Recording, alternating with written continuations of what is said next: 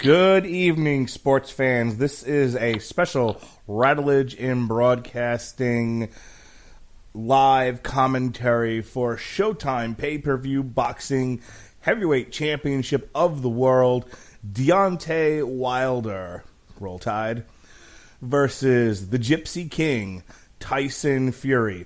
I'm your host, the mandated reporter, and frankly, I'm mortified, Mr. Mark Radulich. And joining me tonight is Mr. Toxic Masculinity himself, the punchy pugilist, the man who has come back to boxing after walking away saying boxing is a disgrace only a few short months ago. He's back tonight. We'll find out why. Ladies and gentlemen, Pat Mullin, how do you do, sir? Uh, you have not seen Mortified until you've seen me watching this fight. Uh, I am only here as a favor to Mark Radulich because he wanted somebody to cover this with him. So because it's Mark and I'll seriously do anything for Mark pretty much, uh, I'm going to watch this farce with him.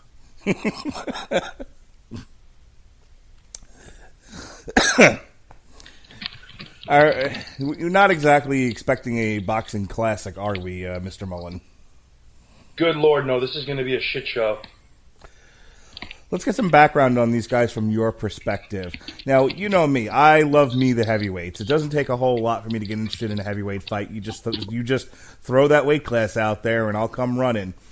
I've been following Deontay Wilder for a couple years now. I watched him on a on a Showtime fight. I think when he won the world title, and I've been keeping up with him pretty much, you know, ever since. I try to watch as many of his fights as I can. I think he's got you know a fair amount of charisma. I think he needs to stop yelling "bomb squad" every five seconds because that gets annoying. Uh, what's your take on Deontay Wilder? He hits really hard with a very la- real lack of fundamental skills. I would say his greatest asset is his wingspan. No, I mean the guy's got incredible reach. He has, uh, I think, I think it's an 83 inch reach, which is among the longest, not the longest per se, but among the longest you'll see among heavyweight champions. And then we have the guy who knocked out the most boring champion in the history of heavyweight boxing, in my opinion, Vladimir Klitschko, Tyson Fury. Didn't knock him out. Didn't knock him out, but he did beat him. Yeah, we'll go with that. you want to uh, fill us in here? I didn't actually watch the fight. I think I caught it the next day. Uh, on the internet, I, I, started seeing headlines saying that uh, Klitschko had you know lost the belts. He was the super champion, I believe, at the time, and um, I that uh, Tyson Fury had won, and it shocked the hell out of me. Now, did you see the fight? Oh yeah, it was terrible. okay, I mean, they landed they landed in single digits in every round, um, and that was to Fury's credit because it was the plan he wanted to use to confuse Klitschko and take him out of his game because he also was without his longtime trainer Emanuel Steward, who had recently passed. Um, so it was a good strategic move by Fury. It was boring as anything to watch and frustrating to watch, but you know he won and he won legitimately.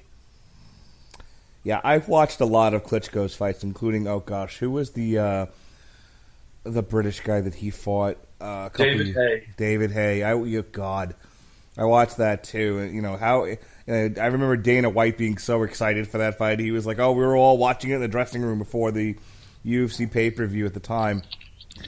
Ugh, that was the that was the cure for uh, insomnia if I've ever seen one. So. Uh, let's talk about Tyson Fury for a moment. Now, they have spent a large portion of this pay per view talking about his mental health history, his uh, history with substance abuse, What's your opinion on Tyson Fury as a boxer? Um, you know, he's limited. Uh, despite being a very large heavyweight, he doesn't hit particularly hard. He doesn't uh, box all that well. He is the definition of herky jerky and unorthodox. But what he does have is the ability to make other people look bad. And sometimes it's easier to do that for some guys than to stand out by doing something good. It's how he won the heavyweight championship. It's how he's beaten a lot of guys who maybe on paper were technically superior to him. And it's it speaks to his, if nothing else, his uh, idiot savant quality as a fighter. Now, I would assume strategy for Wilder is to use his reach, stay on the outside, try to catch Fury coming in. Fury's going to want to keep this ugly and up front, be right in Wilder's face. One would assume. I mean, you you would think that that's the plan.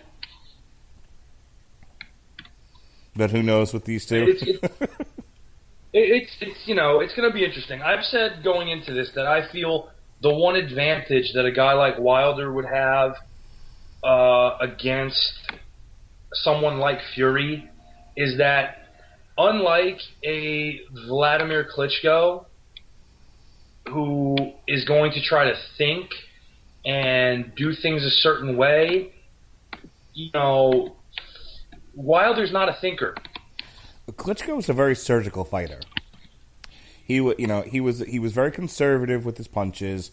Um, I, he was very accurate from what I remember. I mean, the the guy when the guy threw a punch, it had purpose. I mean, he wasn't just throwing them out there for the hell of it.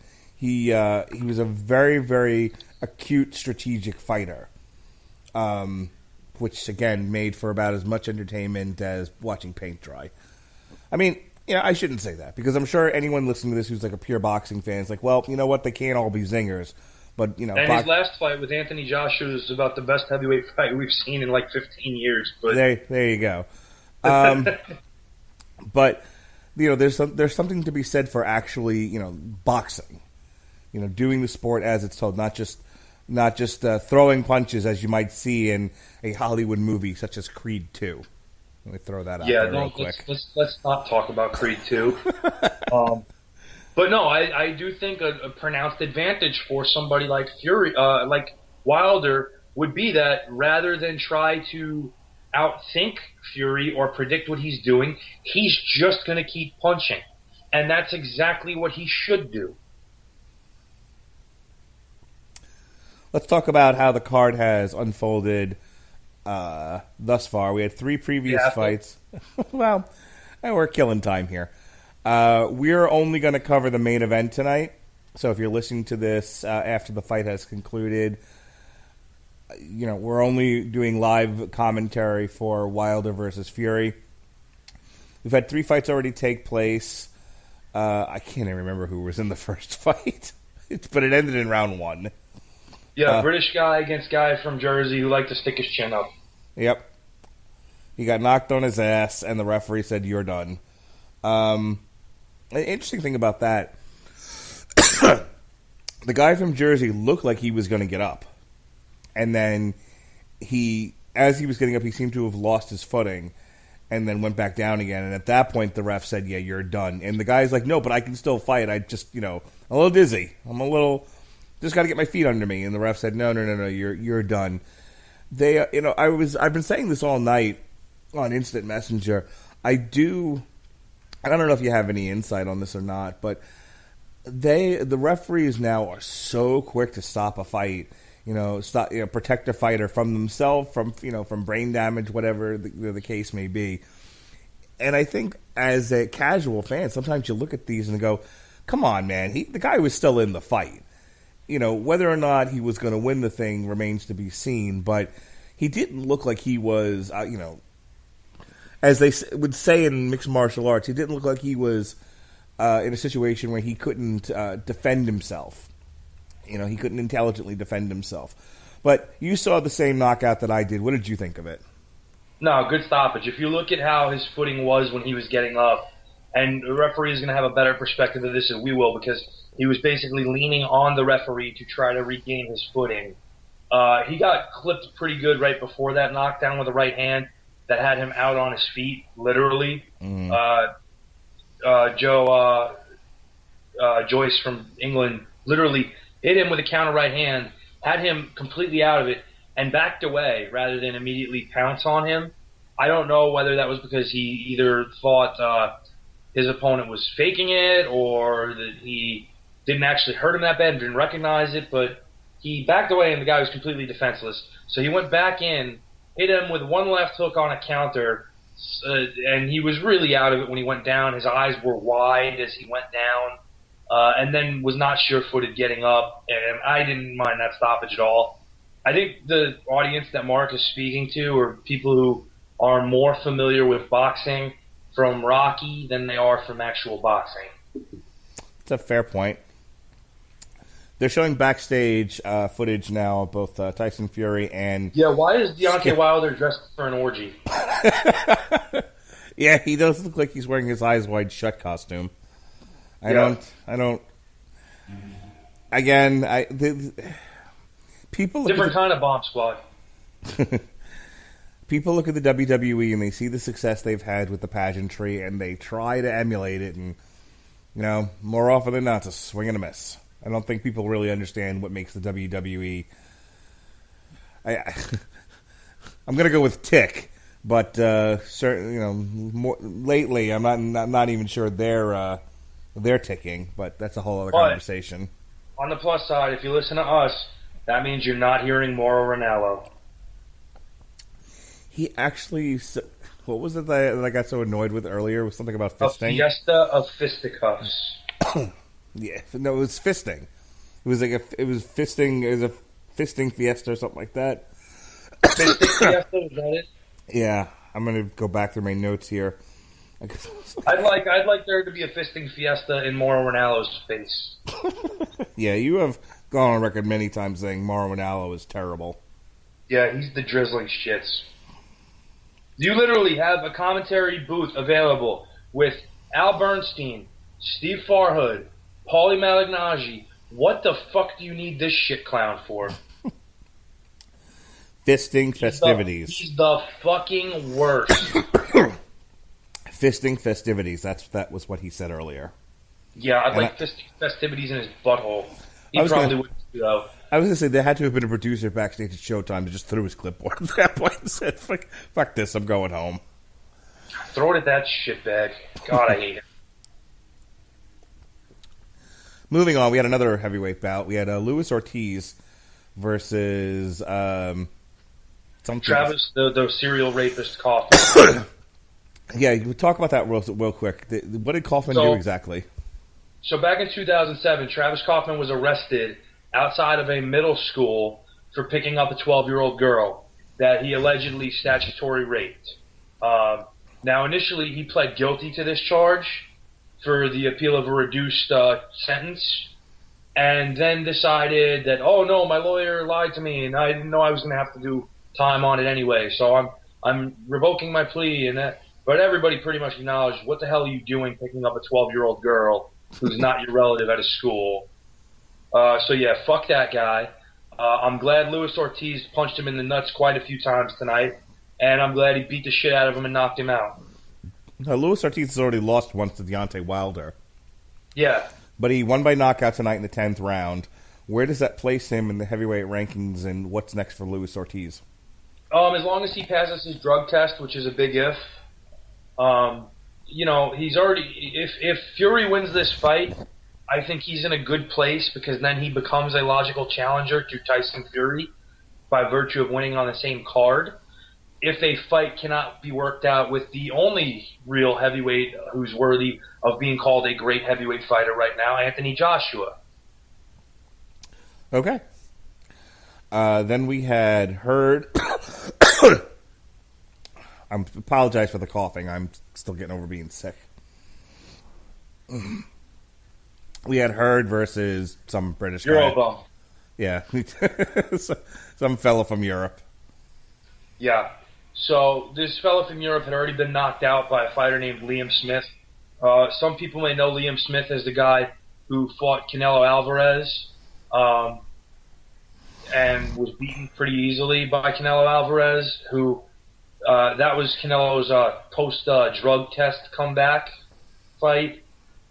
Uh, Liam Smith is not a tremendously gifted fighter, nor is he heavy-handed, but he had knocked this guy out. So had Jarrett Hurd done anything but knock this guy out, it wouldn't have looked good. Uh, but he did. He knocked him out with a right uppercut. My my issue with Jarrett Hurd is that he came out of a great fight with Erislandy Lara. I didn't think he won the fight. I thought he fought well late and closed stronger, but I didn't think he did enough to win. He got the fight on the cards. Okay, good. Then immediately ran away from a rematch with Lara and said he wanted to take bigger and better fights, and this is what he comes up with. then in the post fight, we got a little standoff between him and the other junior middleweight titleist, Jermell Charlo.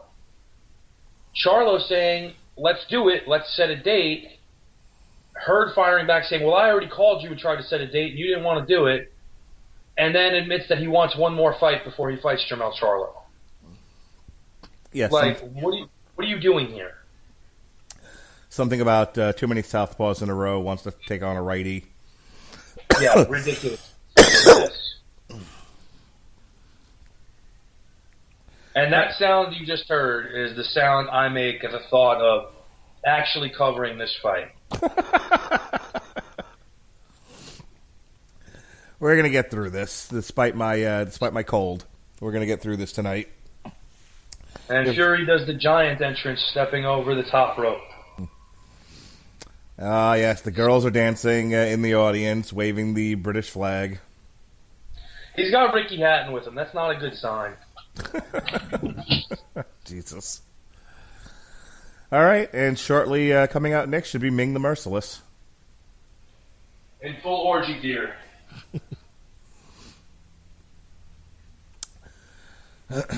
What What do you think about the state of heavyweight boxing in 2018, Pat? I know it's. Uh, I mean, for the, for for for years now, Klitschko has been at the top of it.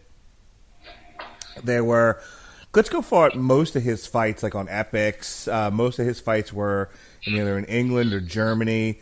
Not a whole lot here in the United States, if any, if I, that I can recall. Um, you know, the, the the focus of in boxing was definitely on the Mayweathers and the Pacquiaos and you know the lighter weight classes. Heavyweight seemed to be uh, a non a non issue. We've got so th- this as a production seems to be an effort to, in terms of marketing, seems to be to try to put some light back on the heavyweight division, bring you know bring the casual viewers back to boxing, back to heavyweight. Yeah, don't worry. This fight will fix that. Okay, so you, you think this was a wrong turn for uh, for Showtime and boxing at large, huh? This is going to turn people away from it. This is going to be Geraldo at Al Capone's vault. Okay, Yeah, these guys are not good. There's not a nice way to say it. Fury Fury is a herky jerky stylist who specializes at making other people look bad, and Deontay Wilder hits hard, and that's it. This fight is going to make people who don't understand how good Vladimir Klitschko was, or his brother Vitaly, who I think was even better, just didn't get to shine in the spotlight as long due to recurring uh, shoulder injuries and his determination to help his native Ukraine via the political war room. Um, I I think they're going to appreciate how good these guys were because you're going to see a demonstrative drop off in the talent level when you see these two fight. And again, you know, neither one of these guys wants to fight Anthony Joshua. I don't even think one of these guys wants to fight Shannon Briggs. Who the hell is Jay Rock? I don't know. I don't know why Deontay Wilder's dressed as a cross between like a, a Batman villain and an orgy grandmaster. This is terrible. This He- is so. He This kind is he kind of looks like one of the Skeksis from the Dark Crystal.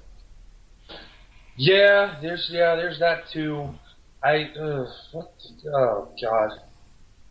This doesn't start well at all. You got Ricky Hatton in one corner and ugh. and Skeletor in the other.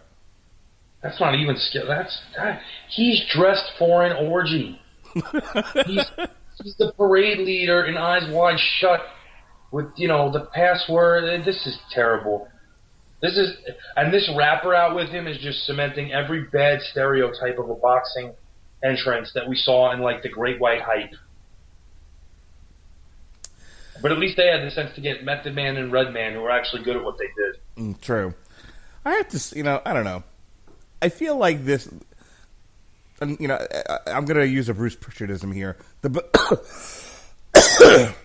and then the bell rang. and then the bell rang, you know, and things will be different. But I think going into this, I think there are the casual viewers who think this looks pretty cool. I mean, you and I don't. This looks this is the stupidest thing I've ever seen. But the, I don't, when somebody brought brought him that costume, or when he suggested, you know, I, I kind of want to look like this, and this is what they came back with him with, I would have been like, you know what, I'll just come out in a fucking robe. It's fine.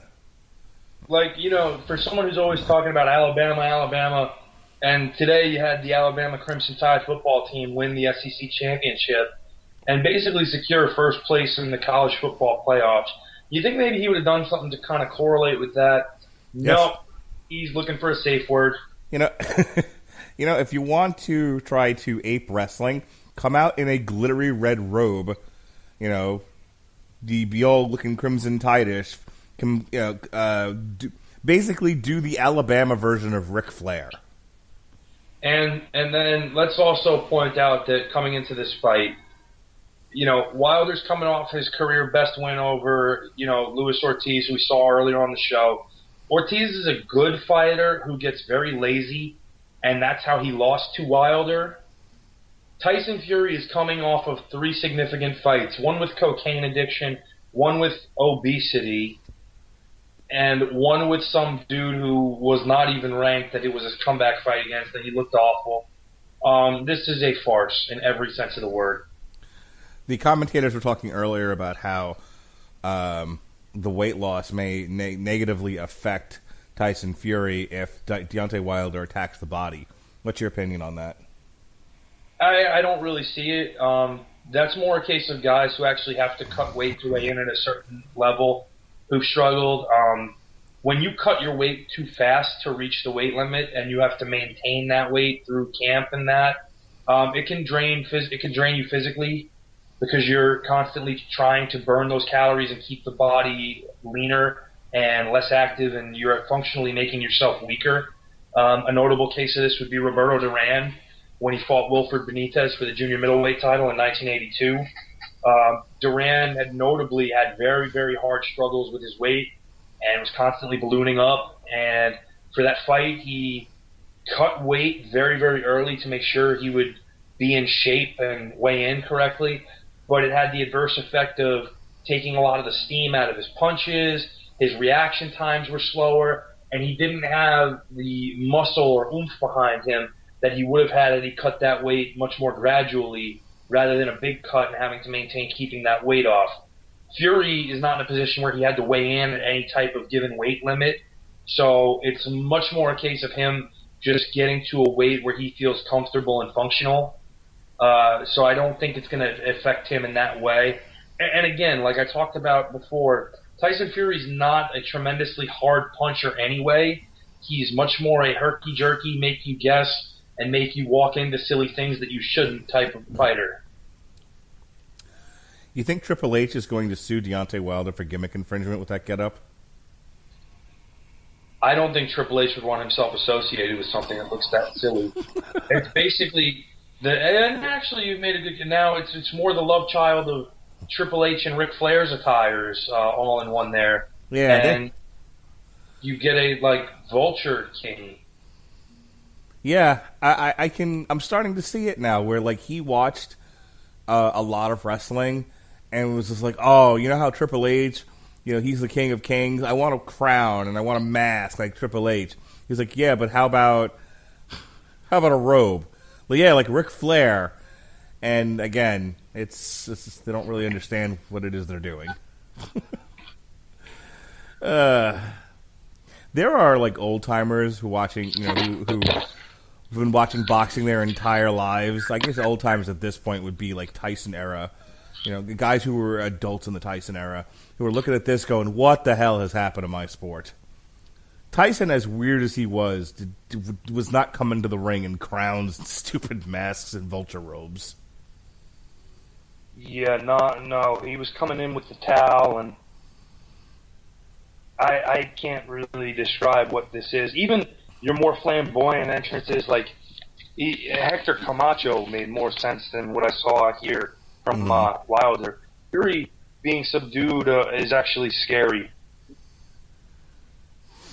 Yeah, he looks like he's waiting for the pageantry to, to, to end here so we can get on with the show. As we see the stats here, 27 and 0 for Tyson Fury, 19 KOs from Manchester, England.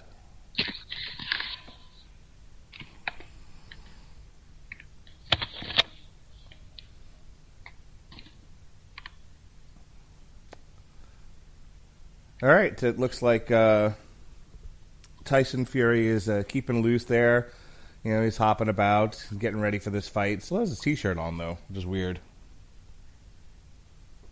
Well, he did just battle obesity, Mark. Got to hide those stretch marks. Actually, it doesn't look too bad for a guy who had to, I guess, what, what, drop 150, 200 pounds.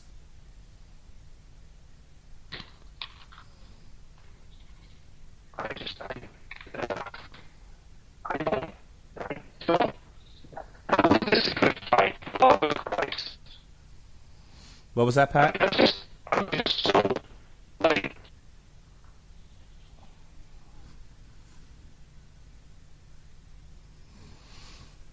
All right, we're having a little trouble here, hearing Pat. There, we got a kind of a crap connection. I'm sure it'll restore itself. We ha- we went through this earlier in the week with uh, Robert Winfrey too. I'm sure it'll fix itself momentarily. Uh, in the meantime, uh, okay, we are about to get it on here. We're doing introductions. Everyone's finally taking off their costumes. Uh. Pat will be back with us in just one moment. And here we go, round one. Deontay starts with a shot to the body. Yep, I can see what you mean by herky jerky. It looks like Tyson Fury is having some sort of a fit or a stroke. His hands are just everywhere.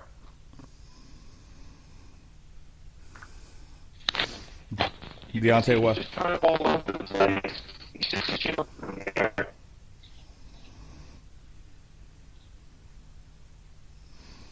And now, you know, this is the game that Wilder can't afford to play. He can't afford to make Fury make him have to guess where he's going to be and play that guessing game. He's got to just keep punching. Get use that jab, work towards Fury, cut him off, put him in position to land some bombs. What? Tyson Fury boxes like a cartoon character. Yes, he's what you would see in Mike Tyson's Punch Out. Same movement levels, same speed, same patterns. Same facial this is- expressions. Yeah, this is what he does. He makes these stupid motions to try to take guys out of their game. And like I said, because and because Wilder's not your classic pugilist who tries to analyze an opponent, pick his weak spots, find them, make him bite on feints. He's known for just going and throwing haymakers and big punches and loading up and trying to knock a guy out. He needs to do that because if he starts playing this stupid guessing game with Fury, he's going to look bad. What do you think of Deontay Wilder's speed? I mean, right, he slipped a whole series of punches there, which, which does beg the question. You know, if he, you know, if he can uh, tire Tyson Fury out by making him throw all these all this nonsense at him and nothing lands, eventually, he, you know, he's going to start dropping his hands in the later rounds and be easy pickings for a power puncher like Deontay Wilder. I have a question for you, Mark, One- and we'll, well, I'll ask it while and when and there's a good right hand by Fury inside, uh, and there's a, each man with a left, Wilder over the top, Fury downstairs. Where are each of these guys' chins as they're standing in front of each other? Uh, sticking straight out. Yeah, doesn't that say a lot? this is a fight for this is the heavyweight fight, and both of these guys, uh, and scarily less so Fury than Wilder, they're sticking their chin straight out in the air, and when they quote unquote slip each other's punches, they're really just pulling their head back with their chin pointed outward. Mm. That is asking to be hit by something significant, especially when you're a heavyweight. All right, top three heavyweight boxers in your opinion right now, and I, I have a funny feeling I know exactly who you're going to say. Uh, but top three. Top, Whoa! Good right hand by Tyson Fury connects before the bell. Yeah, it looks like Deontay. Well, I would have. To, I'd almost have to give that round to uh, Fury. And Deontay- this is this is the Fury pattern. Yeah, Deontay Wilder was starting to have some issues there at the end. He took some pretty heavy hits. Uh, top three boxers that can knock either one of these guys out right now. Glass Joe, King Hippo, Piston Honda. Very good, Pat. not not getting on any of them. So mentally speaking, you have to wonder. You know, Deontay Wilder uh, can stay in the mentally can stay in the fight after a round like that. You know, where he's able to see the thing about De- Deontay Wilder up up to this point is that he has been able to use his size, his stature, and his punching power to bully opponents and mow you know and, and mow over them.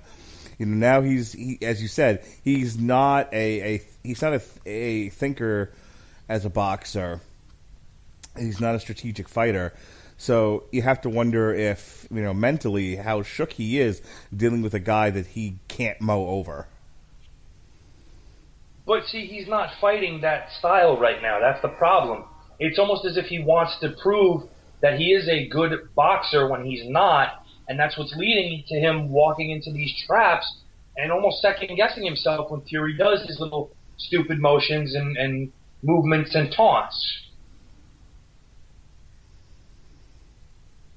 Wilder's best weapon is his right hand right over the top. Mhm. We have barely seen that punch. And Fury's keeping his left hand very low. Wilder might again might be wanting to keep some of his best weapons in reserve for later rounds when Tyson Fury uh, again might that lactic acid starts to set in. You know, you know, he's uh, starting to breathe heavy, that sort of thing, and he becomes easy pickings. Well, I'll say this for Wilder, though. I don't know that that's necessary for him because, if nothing else, he's always in tremendous shape. This is a guy who I haven't seen get dead tired, dog it. You know, he knocked Luis Ortiz down and out late in the fight, so he has that reserve to call on. He's not. He's a big heavyweight, but he's not a heavy heavyweight. Mm-hmm. He only comes. He came into this fight at 212 pounds, tremendously light for today's heavyweights, especially on a six foot seven frame.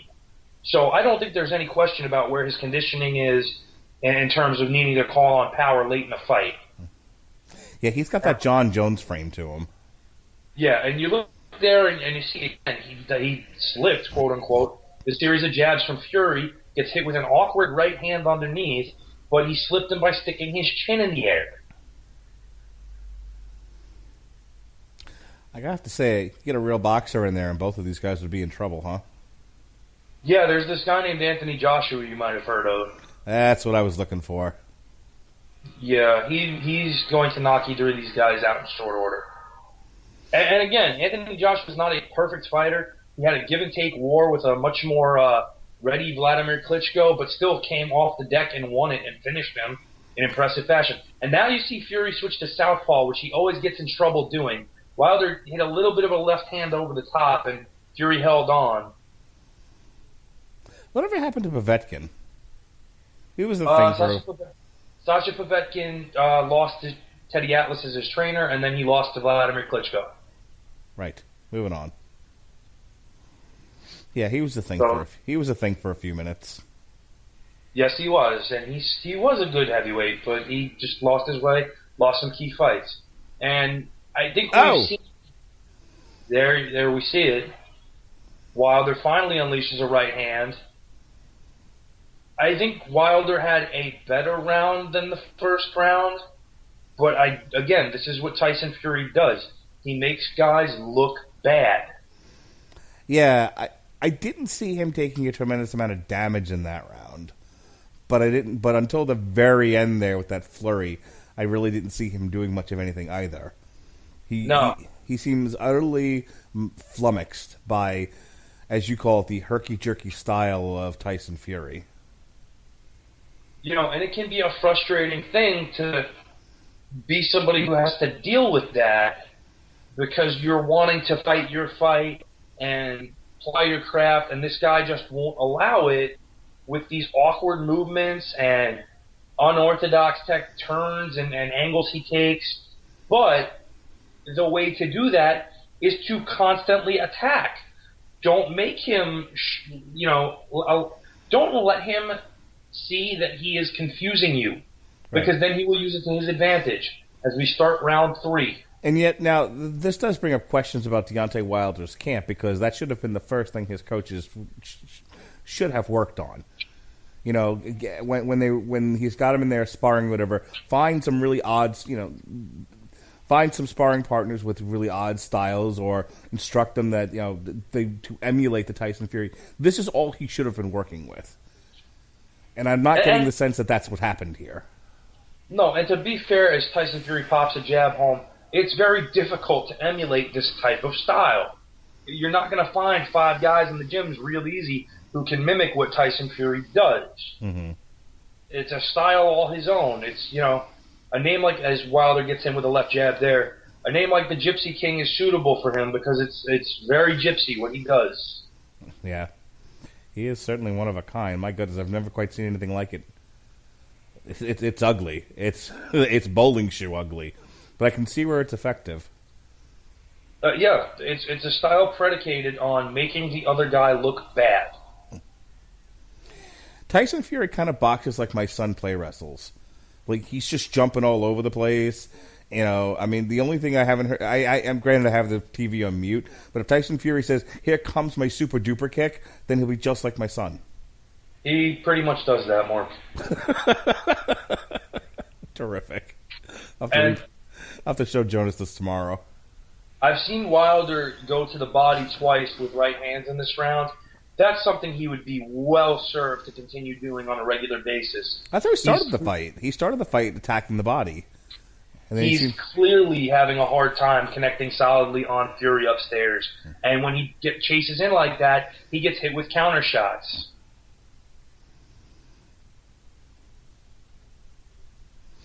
I love the uh, the taunting on on Tyson Fury when he puts his hands behind his back and kind of just gives him this goofy smile.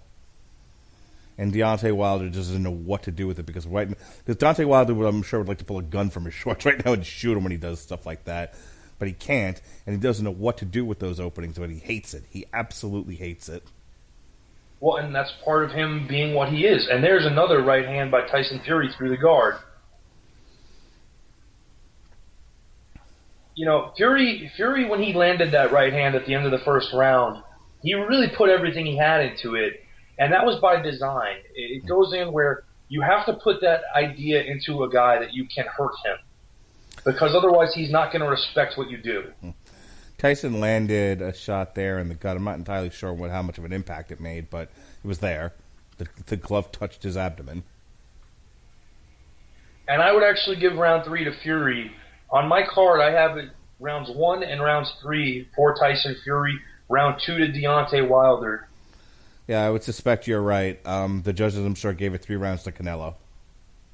Yeah, and we'll see the replay here. Sneaks a hook past the guard, and you see the right hand through the other side as Wilder tries to put his earmuffs up.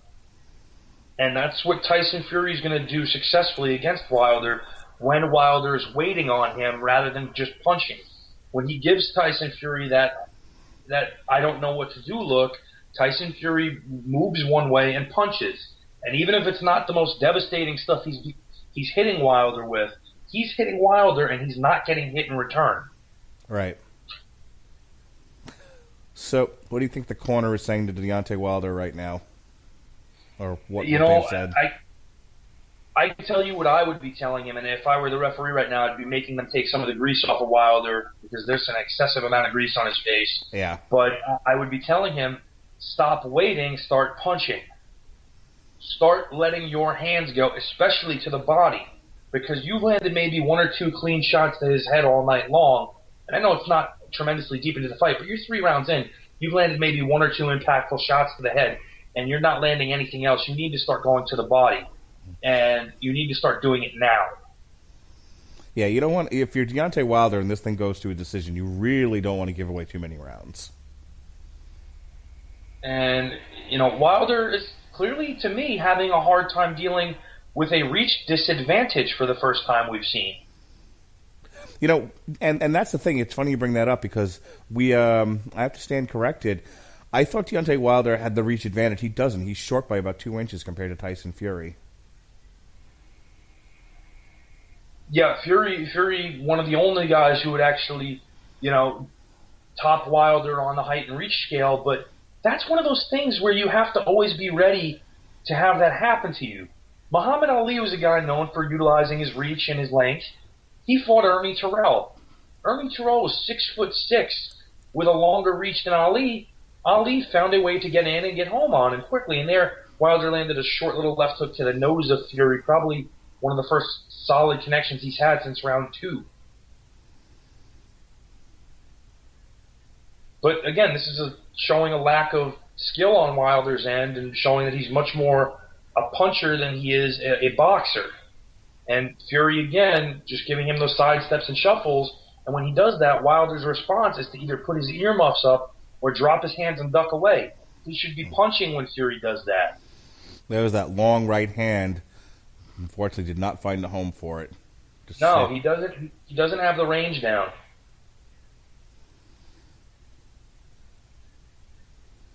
Lots of feinting between these two before one of them finally throws a punch. Well, and and that's that's advantageous to Fury. Fury with those head and shoulder fakes, the side steps. That's what he wants. He wants you to play a guessing game with him.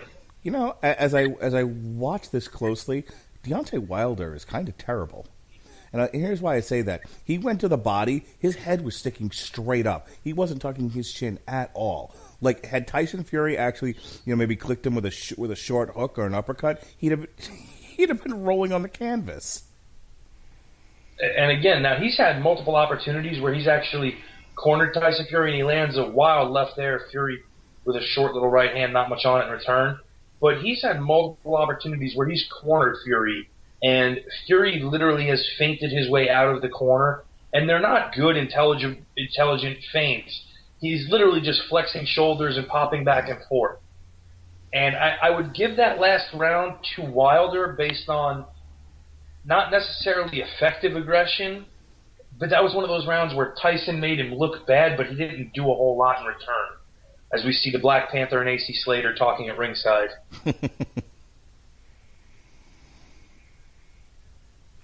I think if, I think if you're Mark Breland, you cannot be happy with Wilder's performance here. No, almost timid.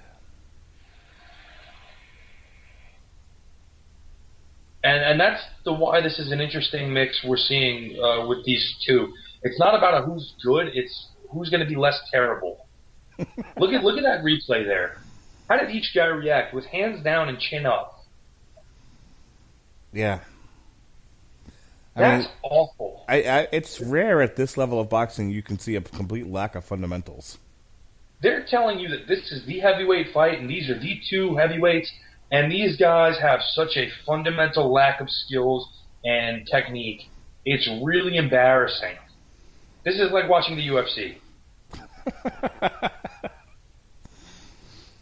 and you know, and it's funny because sometimes with the you know when you say the lack of fundamentals with the UFC, you have to remember these guys are also looking out for things like leg kicks, uh, take you know um, sh- shooting in on the legs, that sort of thing. And so, you know, what you can sort of you can forgive certain things, you know, because you're you're on the lookout for all these different attacks from all over your body. There's no excuse no excuse in boxing. Fury got in a little left hook. Wilder tried to respond. Fury kind of awkwardly danced out of the way. this the kind way I'll describe it. Fury again with weird shoulder feints backed Wilder up, and there's another left hook around the earmuffs. Uh, Fury and another one now. He's got Deontay biting on that each time. You know, one of the things I've also noticed while watching this, neither one particularly enjoys using the jab.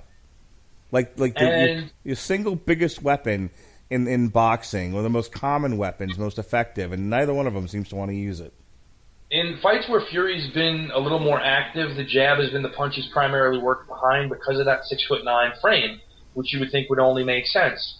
Wilder has been using the jab more in his last few fights, but against guys who haven't made him guess with it. Hmm. They've been right there in front of him where it's very easy to land a jab. Fury's not making it easy for him to land the jab, and he's giving up on it. But that's but and, and that's the thing. Deontay Wilder should the jab should be used to get that to, to be able to load up that right hand. that and also the jab should be used to take away the distance that Fury keeps. The Right. the way to the way to take away distance from a larger guy, or uh, I should say a man with a superior reach advantage, is when they jab, you jab with them, and each time you're able to peck closer and closer with it. But because of Fury's limited use of the jab, Wilder can't do that. But he's also just not using his jab in general. Right. And when you can't jab a guy to the head, you jab at his chest. But look at Fury with a combination after Wilder can't find his range yet again. And, you know, here's the funny part to me. If I'm Wilder and I get on the inside, I want to let my hands go. Wilder's so used to not fighting on the inside and keeping guys outside and bombing them with long shots. He's lost when he gets in there and he immediately backs out. Okay, Wilder's getting really frustrated, and at this point, this is a tough man contest. I mean, he's yeah, just, and, and not just- in a good way. no, he's just he was just winging punches right there at the end of the round out of frustration. and he didn't land any of them. I, I No. give round five to Tyson Fury. Um, so on my card, it's a three-two score. I could see it four-one for Fury. And you got to think that Jim Gray is at ringside with Floyd Mayweather. You've got to think Floyd Mayweather's trying his best not to laugh. you have the the technical tactician of technical tacticians, boxing's version of the excellence of execution, and he's watching. You know, uh, I don't even know what to compare it to. This is just terrible. I'm sure he's turned around once or, once or twice to you know wondering, am I at a Showtime pay per view or is this you know this some sort of WWF event? What's go- doesn't quite isn't quite sure what's happening here. I think he might have asked somebody if he was being punked. The wheels are probably turning. Can I actually beat one of these guys? How much money does this guy make? What if, what if there were no weight classes? I'm just wondering. That or promote one, the Big Show against one of them since they're friends. I don't know. uh, here we are in round six, and a lot of people felt that if if Wilder was going to win this fight, it was going to be within that six round, that first six round window, um, because of the potential of him not playing Tyson Fury's game and just punching through this awkwardness. Instead, he's gotten caught up in it and is trying to, you know, prove himself to be some kind of superior boxer when it doesn't even look like he can win the local Golden Gloves. One of the things that's happened in the last round or so with Wilder, is, well, really the whole fight, is he's not throwing a lot of combinations. It's kind of a punch here, a punch there. He's really he's he's, he's doing this thing where, you know, it's it's almost like movie boxing where he's looking to just take him out with one punch. You know, and not entirely sure why. This is what I mean by like like he won't effectively use his he won't use the jab at all. He, it, it's just from a it's a lack of knowledge and a lack of preparation. And now we see uh, Fury actually back him up and push him back. And that is definitely not a good sign when you are able to, as the and the way you'd say it would be the lesser puncher of the two, and the guy who does not need to be the aggressor, push him back and dominate him. Yeah, instead of backing up like that, uh, Wilder really should have stayed in the pocket and uh, and worked worked inside, not let him get bullied to, into the ropes that way. But but again, this is from again his his unfamiliarity with being in that position and not knowing what to do. You're talking about a guy who's 40 fights into his career. This would be 41, and he doesn't know how to fight on the inside. No, he's been very dependent on his reach, I would imagine. And let's face Which- it, the pro- a lot of the problems with heavyweights is you're not getting a lot of tacticians. You're you you get a lot of guys that rest on their power punching. And so it becomes kind of a war of attrition as to who can land a, who can land the most bombs first. And bombs are not Fury's game. Fury's going to frustrate you with you know little flurries here and there. And uh, now I have a, I have a friend who's watching the fight from with, from uh, his place in Vegas, and he said Floyd and he said Floyd Mayweather on commentary called Deontay Wilder a one-trick pony, looking for his right hand over the top, and Yep. he's absolutely right. Yep. And there he threw two jabs in succession for the first time, and I don't know how long, but it, it almost worked for him. He connected a little bit on the second one, and he needs to do more of that. But when he gets to the last 30 seconds of the round after he's been flurried and peppered, it's not going to win him the round because I've got that one for Fury again. As we see Brooklyn in the house, Rick, Big Daddy Bo at ringside.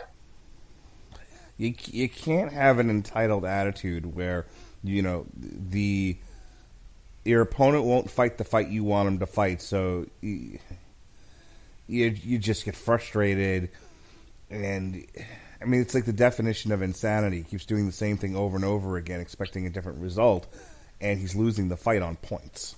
His trainer, Mark Breland, is perhaps the greatest American amateur boxer of all time. Breland had, you know, an obscene record of like 155 wins and one loss as an amateur. When Breland made the jump to the pros, it didn't transition as well as you'd think it would because Breland couldn't adapt and you're seeing his pupil not able to adapt. Breland was successful. Breland won the WBA welterweight championship twice. He had some memorable fights with Marlon Starling, uh, Aaron Davis, but he never reached that top level that so many had pegged for him because he just was never able to adapt his game. Wilder doesn't have the amateur pedigree, obviously, that Breland had, as we're here in round seven, but he what he did have was starting off with a good stroke, with that power, a, a real gift that you can't teach, uh, large dimensions that are a gift.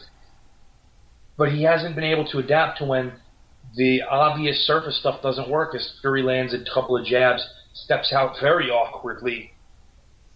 And we look at Steve Farhood's unofficial scorecard. Steve Farhood right. has only given Wilder the second round. Right, which is about, which is a, a little less generous than what you had given him, but roughly the same.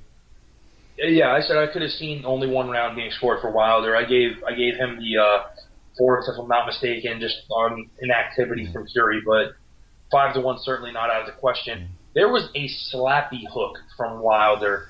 That's he, not something he should be throwing. He's done that a couple of times uh, in, the, in the last few minutes where he's not throwing a punch so much as he's flapping a wing.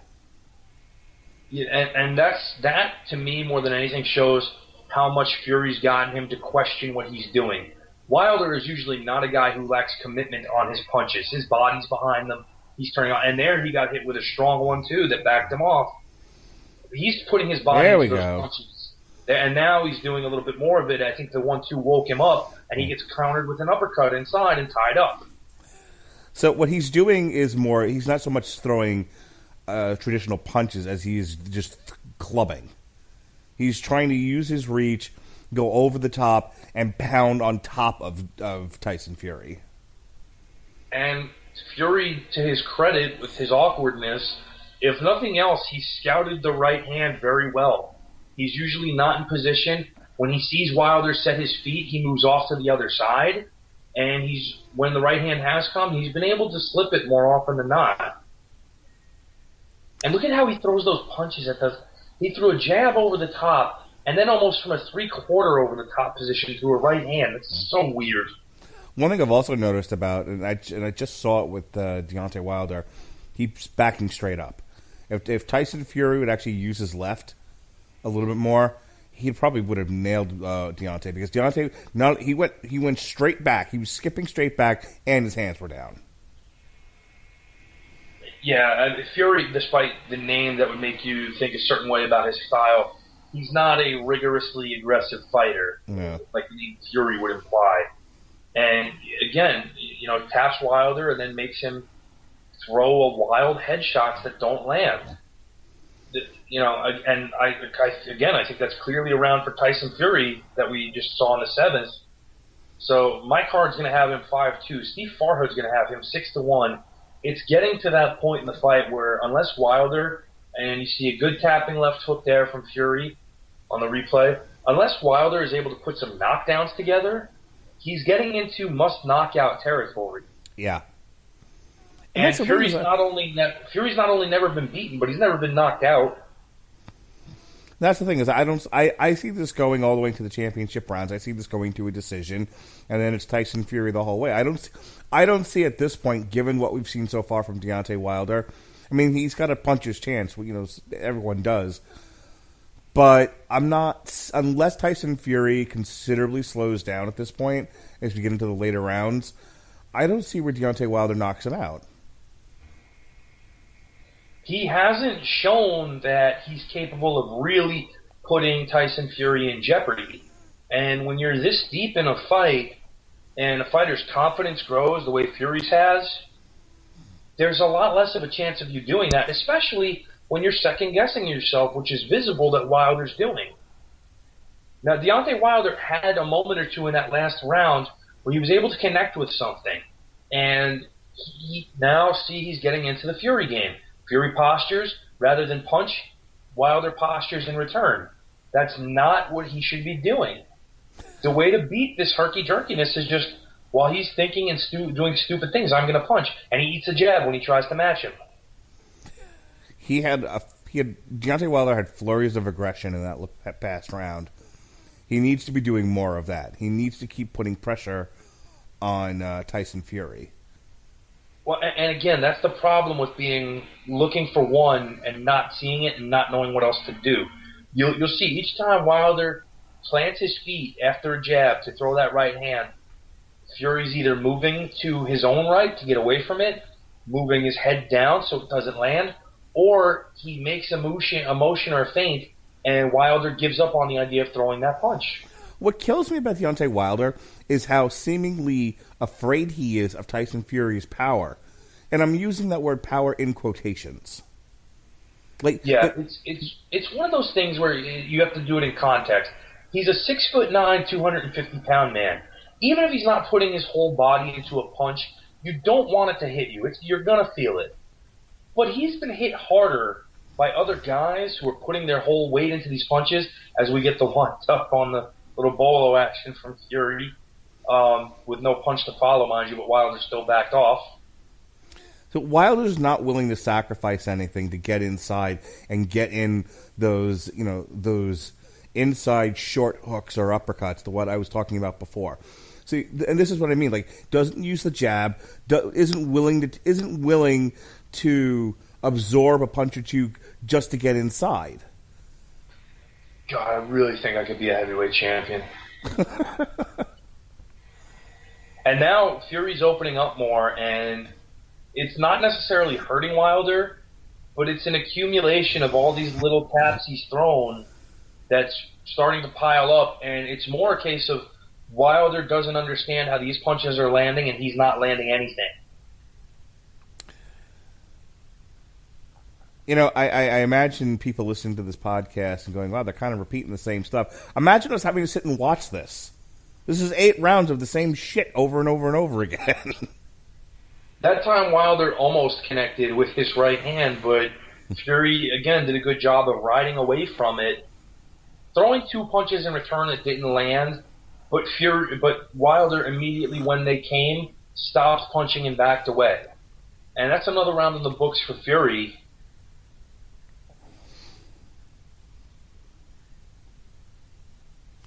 Notable heavyweight title fights between an American and an Englishman. Uh, the only Englishmen who have won in those fights that they're listing are Fitzsimmons and Bruno. Of course, now we see uh, this guy named Lennox Lewis, who was pretty dominant for a while. And good old Lennox has quite a few wins over American-based fighters. Uh, good lord, Lennox Lewis must be watching this fight and thinking about a comeback. and, again, I, you know, it's one of those things where you have to begrudgingly respect what Fury's doing because it's, it's working but it's not one enjoyable to watch, and two against a legitimately good heavyweight, you doubt it will work. You remember, this is the same Tyson Fury who went life and death with Steve Cunningham, who is naturally a cruiserweight, not a tremendous puncher who actually hurt and floored Fury twice, and went to a, a real knockdown dragout finale where Fury eventually finished it but but again, against a natural cruiserweight.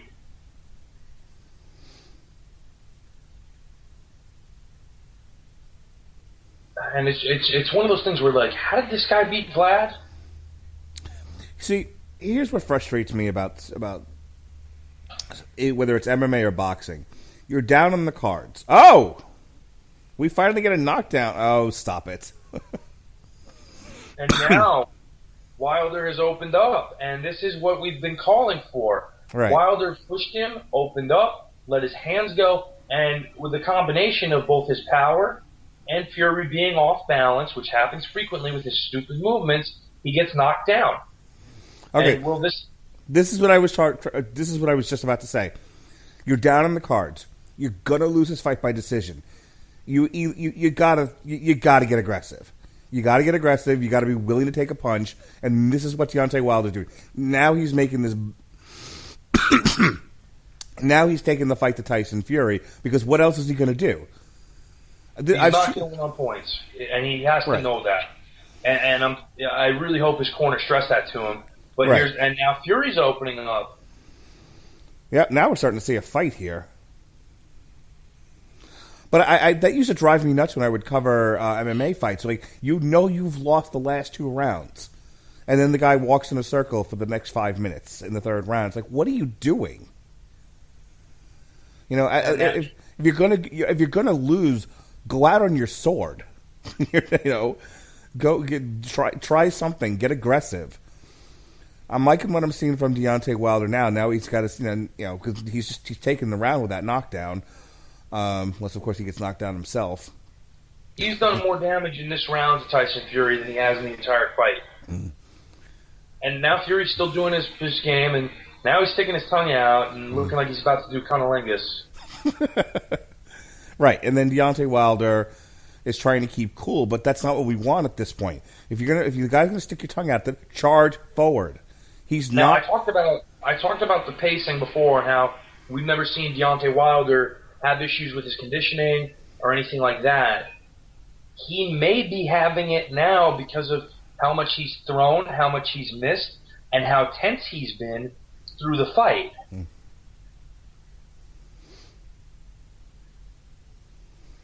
And I'll tell you what, Tyson Fury looks fresh as a daisy, even even after getting knocked down. Which he was he was hit hard, but he wasn't hurt. And again, I think part of it is a combination of he was hit good, but he was also off balance. Yeah, And Fury's balance is never very good because of those motions he makes. You see, he takes a good left on the chin, hmm right behind the ear, and another one. like- and you he looked like he tripped over his feet. Is what happened. well, that's what happened. He was squaring up and twisting his upper body. Yeah, that's not like in the first in the first fight early in the card when the one when the uh, Jersey guy got knocked out. His eyes went askew, like his soul left his body for a moment. That's not what happened there. That was more like he he happened to have been punched and fell over at the same time. which is basically what it was. And that's not to say Wilder wasn't having success. He was. He was actually landing more than we'd seen him. He was aggressive and pushing the fight, and it was a clean knockdown. But it was unfortunately equal parts Fury's bad positioning slash Wilder landing a good clean punch. But uh, you'll you'll notice there when I uh, when I yelled out "stop it," it was because Deontay Wilder started shimmying across the ring. It's like, all right, come on, calm down. Yeah. And there was a good one-two from Fury that landed right on Wilder's chin. And he walks that Wilder comes straight in with his chin up, and he gets tapped to the left hook. At some, you know, what, what kills me is he's taken a lot of Tyson Fury's best punches, and how how do you not build some confidence that you can take these and take a few risks to get you know to to uh, to land that big right that he wants to so badly? It's just having a lack of tools in your box. You know, you can have the best hammer in the world, but if the job calls for pliers or a screwdriver and you don't have them, that hammer's not going to do you any good. All right, so I don't know if you just noticed that, but yeah, Deontay Wilder tired. His conditioning starting to fail him. This is not good. Not good for And- Deontay Wilder. And again, part of that is part of what Fury does. You notice Wilder tense up, relax, tense up, relax. You have no idea what that does to your body and how tired that makes you when you're in a constant state of flux between tense and relax, tense, relax, tense, relax, constantly on edge because you don't know what your opponent's doing and you're not smart enough to just shake it off and just mm. start fighting. Yeah, Deontay Wilder's feet look like like blocks of lead right now. he's he's measuring and he gets off. He got a left hand in there, but he's also taken some counters in this round in return. and he's not actively doing more than that. It's almost as if he lands something and misses right after. He's discouraged from throwing again, and that time Fury actually had him cornered, but at least he was able to throw two punches in return with Wilder. What get kill- out of it. What killed me about that is that he throws. Uh, I'm not entirely sure if it was an overhand or sort of just a really wide hook, but he landed that left. He landed that right, and then backed out. Like, you see what I'm saying? Like he, like he. Yeah, it's a, it's a defensive reaction. It's not to push him back. It's just to get himself out of that corner. Right, but they, but he had an opening there. Is my point, and I, it's like he he's had openings to move in, and he, he you know he either resets or backs up or he's yeah.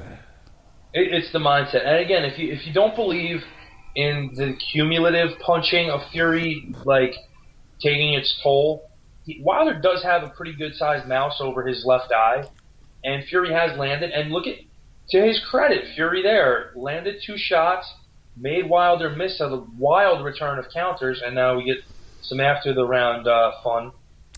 If Tyson Fury decides that he wants to go into acting after what we just saw at the very la- last bit of that round with his tongue, I'm going to suggest maybe a remake of Nightmare on Elm Street where he can be Freddy Krueger.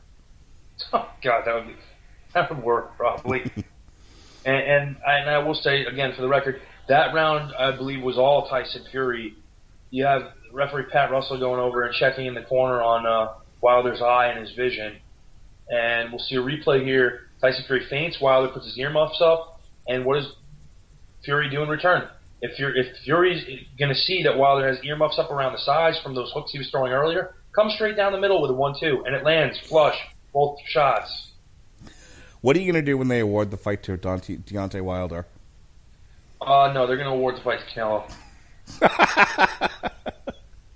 I agree. And that time, each guy was at center ring before the bell even started, which I like because it's a psychological game, and you want to take that center of the ring and control it. But almost immediately, Fury took a step back, made Wilder chase him, circled, and now Wilder is in the mode of trying to utilize outside of the ring because Fury's taking the center. And, and at this point, with Wilder's condition visibly uh, tiring, you wonder if he's just trying now to load up on one shot and wait for it. That's what he's been doing the entire fight. Is you know, But that's what he's been doing out of, I think I can. Now it may be more out of necessity because he doesn't have the ability to fight consistently for a full three minute round here in the 11th. he is a very one-dimensional fighter, Deontay Wilder. Yeah, and it's what I've said for a long time. And people are like, well, how can you deny 40 0, 40 0? One, because he hasn't beaten anybody other than a very uh, blase uh, Luis Ortiz, or I'll I'll call it that performance. And two, because he's never shown anything other than I can throw right hands from a distance really hard. And he's missing almost everything he's throwing here and walked into a right hand. There's been a lot of marketing behind Deontay Wilder. There are there are people with money in positions of power that want this guy to succeed. They are roundly disappointed, I'm sure tonight, but but the, you know the, there's obviously a move to make him the face of boxing. You know they they I'm sure there's people who look at him and go, hmm, you know with his punching power and his you know He- K- KO history, we could be looking at the next Tyson here. he's eaten two solid jabs, and the first one actually looked like it hurt him. hmm He dipped and backed away, and that punch, he had a look there that was a discouraged look from trying to deal with that.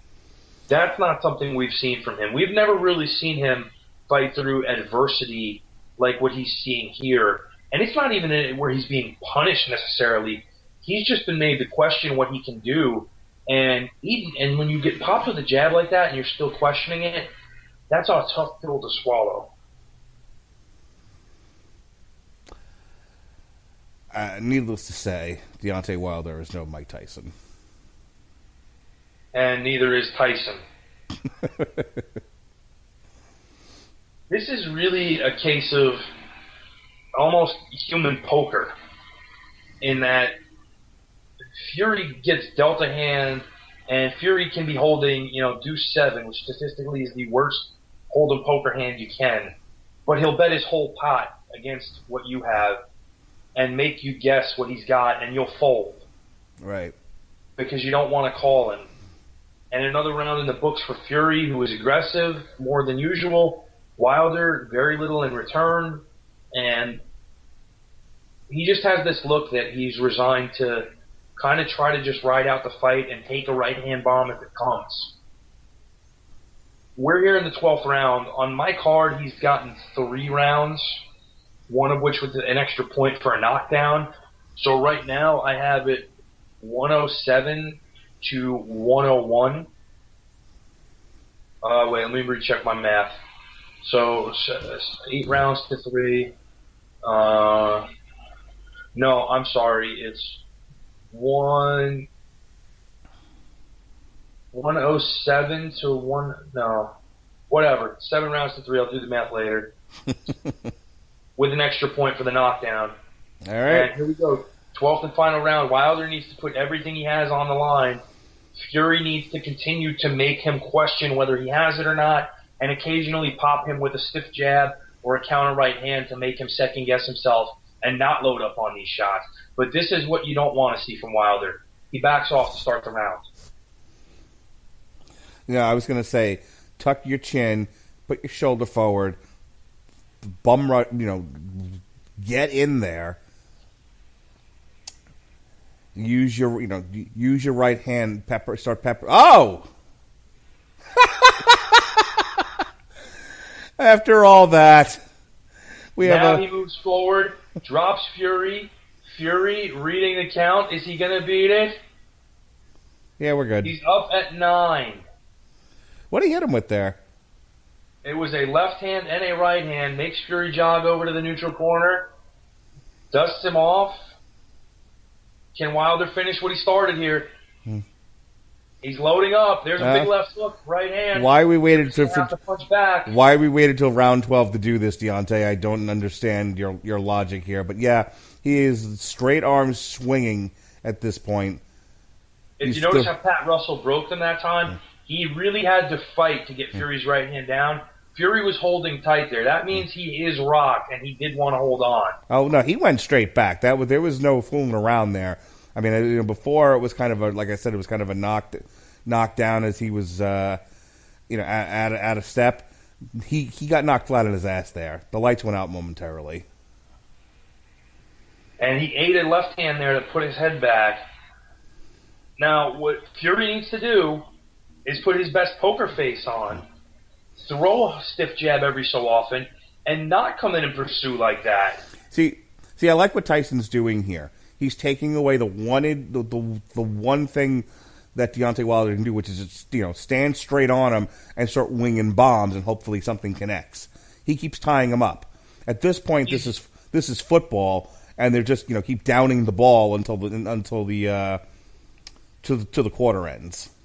He's got to ugly it up. Don't keep it this distance where Wilder can uncork the right hand. Right. No, he was doing And the right.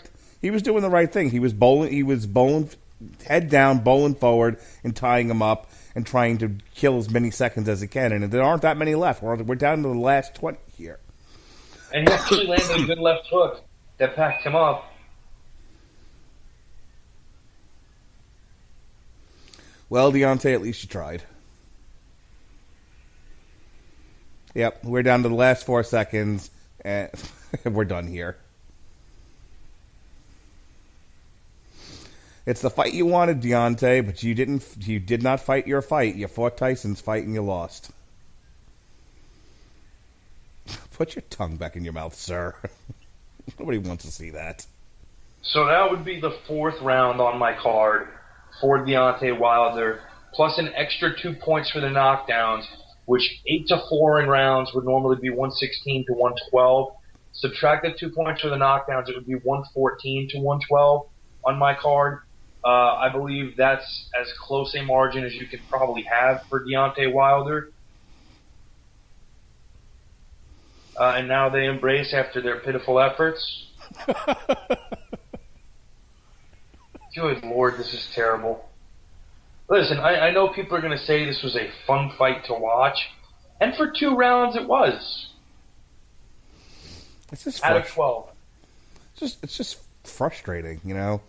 When we were doing the live commentary for Canelo and uh, Triple G, you know, we both were, we, we both a lot of similar comments to this fight where like you know the fighter is capable of doing more, why aren't they doing it? And then uh, to a degree, there's the same narrative here. But Except this- that fight was fought at a high skill level. Well, and I was going to say that. I think what I think the word exposed. Deontay Williams, De- Deontay Wilder, rather, was exposed tonight as being a very one-dimensional fighter.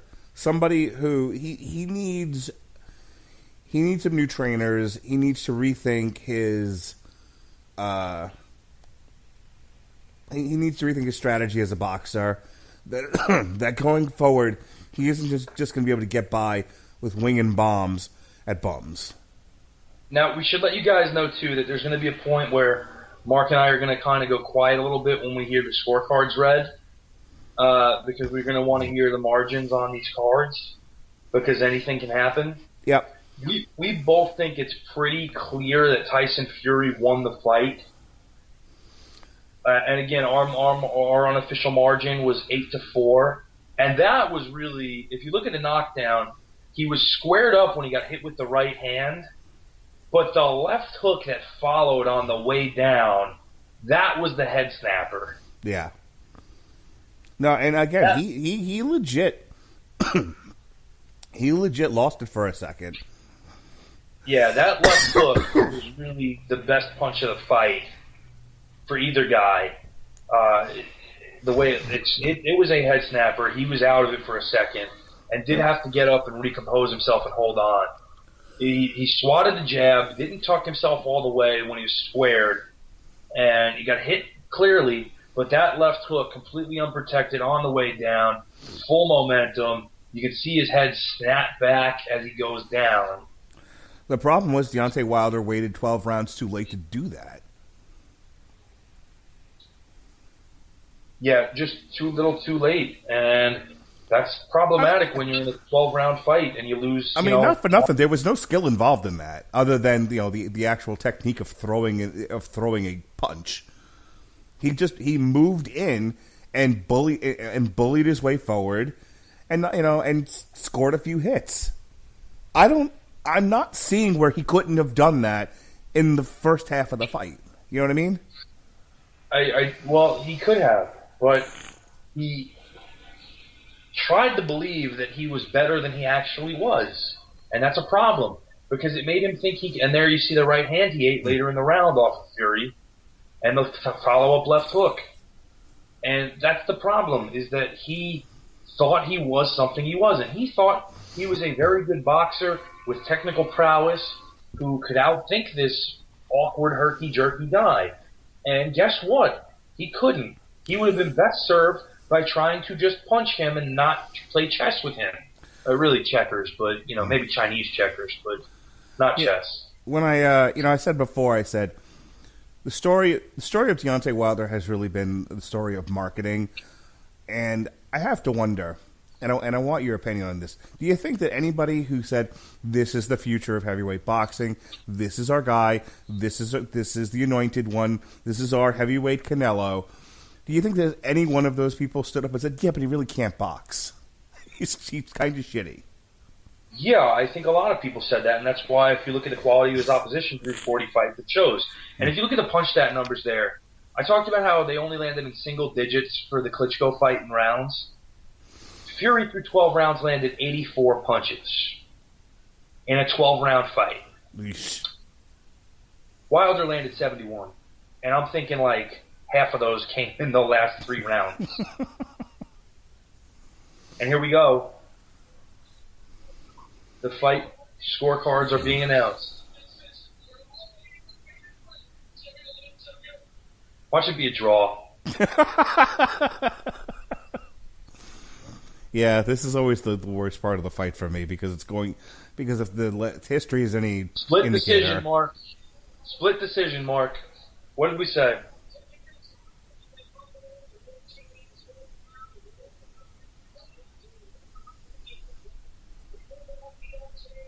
Okay, 115, 111 Wilder. That guy didn't watch the fight.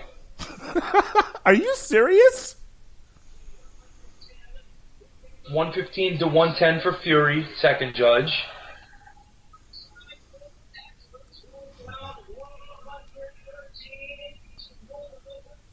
Draw. You're fucking kidding me. What did I say? All right, Pat. This is the part that everyone's been waiting for. Your rant on how terrible boxing is. I mean, I'm not going to rant because I've said it time and time again that it's a joke. This proves it again. Uh, but quite frankly, I'm happy with the draw because these guys are both terrible. Neither guy deserves to win anything ever. Um, it No. just once again proves my point that Anthony Joshua is the only legitimate heavyweight champion of the bunch. Um, you know, again, I told people this fight was going to stink. It stunk. I told them neither guy was very good. The neither guy is very good. And of course, as we get to a scorecard level of this, I said they would probably screw it up and call it a draw just not seconds ago. And sure enough, here we go. One judge scored this fight nine to three in rounds for Deontay Wilder. oh no, I'm sorry, seven to five in rounds for Deontay Wilder because he, didn't- he didn't start the points. Seven to five. I didn't see more than three rounds that Wilder won in that fight until the knockdown, mind you. Yeah, I. He wasn't watching the fight. He had, he had that mapped out before the fight even started. Yeah, All right, Pat. We don't just- need to, to, stretch this out any longer. Um, I got to imagine they're going to do this again at some point because why not? You know, I- it's just another way of not having to fight Anthony Joshua.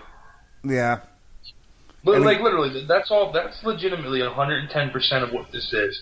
There's one excellent, dominant heavyweight out there with a high skill level who beats everybody he gets put against, and these two paper champions who have promotional ties to people who don't want to fight them, who don't want to fight him because they know everything goes up in smoke if they fight him.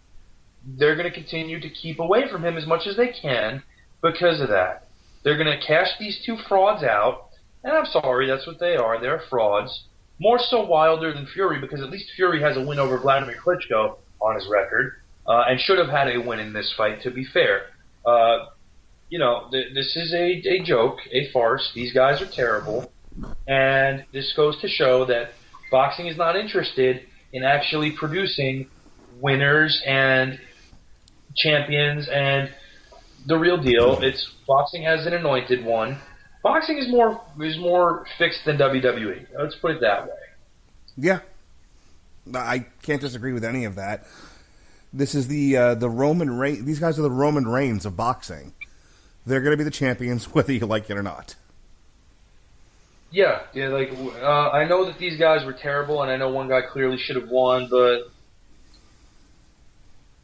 you know they both suck. All right, Pat. Uh, I don't know of any other boxing. I mean, we we talked briefly about Pacquiao versus uh, Broner, and neither one of us has any interest in that. So I don't know when we're going to do this again. But I'm sure when we do, it'll be 120 to uh, 100 Canelo.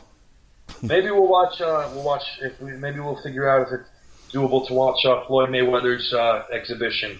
Floyd Mayweather in a gauntlet match against the entire heavyweight division. Well, well, he's doing that uh, kickboxing uh, exhibition. Oh, that. Oh, yeah. Him and the guy from what was it? One FC. yeah. Eh, maybe. I'm sure that'll be. I'm sure that'll be wildly entertaining. But all right. Uh, you want to do any plugs or anything? Any uh, final words here before we get out of here? Uh, you can hear me on the most recent Yahoo Pigskin Pick'em podcast with Jesse Starcher. We talk all things NFL in the past week, uh, including the fact that I am leading in both points and Pick'em totals. Thank you very much. Uh, best record and most points, like I said I would, despite Yahoo once again trying to be the uh, boxing judge and inherently screw me uh, by costing me three points on a pick. That's fine, Yahoo. I see your game and I beat you anyway. Um, uh, Mark and I very soon will be doing another TV party tonight in the ongoing saga of Fuller House, which premieres in two weeks on Netflix. You will also be joining me on a TV party tonight a week from Tuesday, as uh, sorry, three weeks from two. Try that one more time. Two weeks from Tuesday, as we'll be looking at the Arrowverse crossover Elseworlds. Yes, and I am solely contributing to the fact of what it'll be like to see John Wesley Shipp dressed in the old style Flash costume once again. All right, uh, this was an auspicious start to boxing week. Jesus motherfucking Christ. Uh, Monday night is source material. It's, it's Superman versus Muhammad Ali. That was a fun comic to discuss.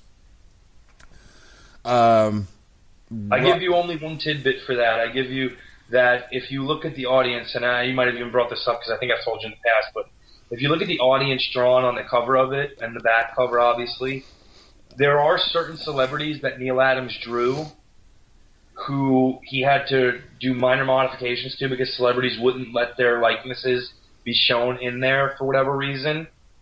One of them being John Wayne. So if you look at the cover very closely, you will see someone who looks exactly like John Wayne but with a mustache because Neal Adams had to do little things like that for people who wouldn't let their likeness be used. Yeah. And it's yet another reason why John Wayne sucks. Uh, speaking of which, Robert Winfrey is taking Tuesday off uh, as he does not want to cover a silly boxing movie. So myself, Ronnie Adams, and Jason Teasley will be doing a Damn You Hollywood review for Creed 2. The Metal Hammer of Doom will be reviewing my son's new favorite album, the Rocky Four soundtrack. Wait, what? We're reviewing which part? W- Say that again. We'll on the Metal Hammer of Doom. We'll be reviewing my son's new favorite soundtrack, the Rocky Four soundtrack. Wait, how am I not in on that? Uh, do you want to would you you want to be on this week's Metal Hammer of Doom? You're in. That was easy. Yeah, that's that's. Come on, that, how am I not in on a show about the Rocky Four soundtrack? Fair enough. Double or nothing. You know, as as we've discussed offline, my son hates that song, but he loves Hearts on Fire. He can't get enough of it. Um, and then we end Boxing Week with uh, an on trial for Rocky Four, the movie that ended communism. The following week, celebrating Christmas a little early because of uh, Aquaman and Bumblebee coming out after this. We've got the Harley Quinn holiday special on source material.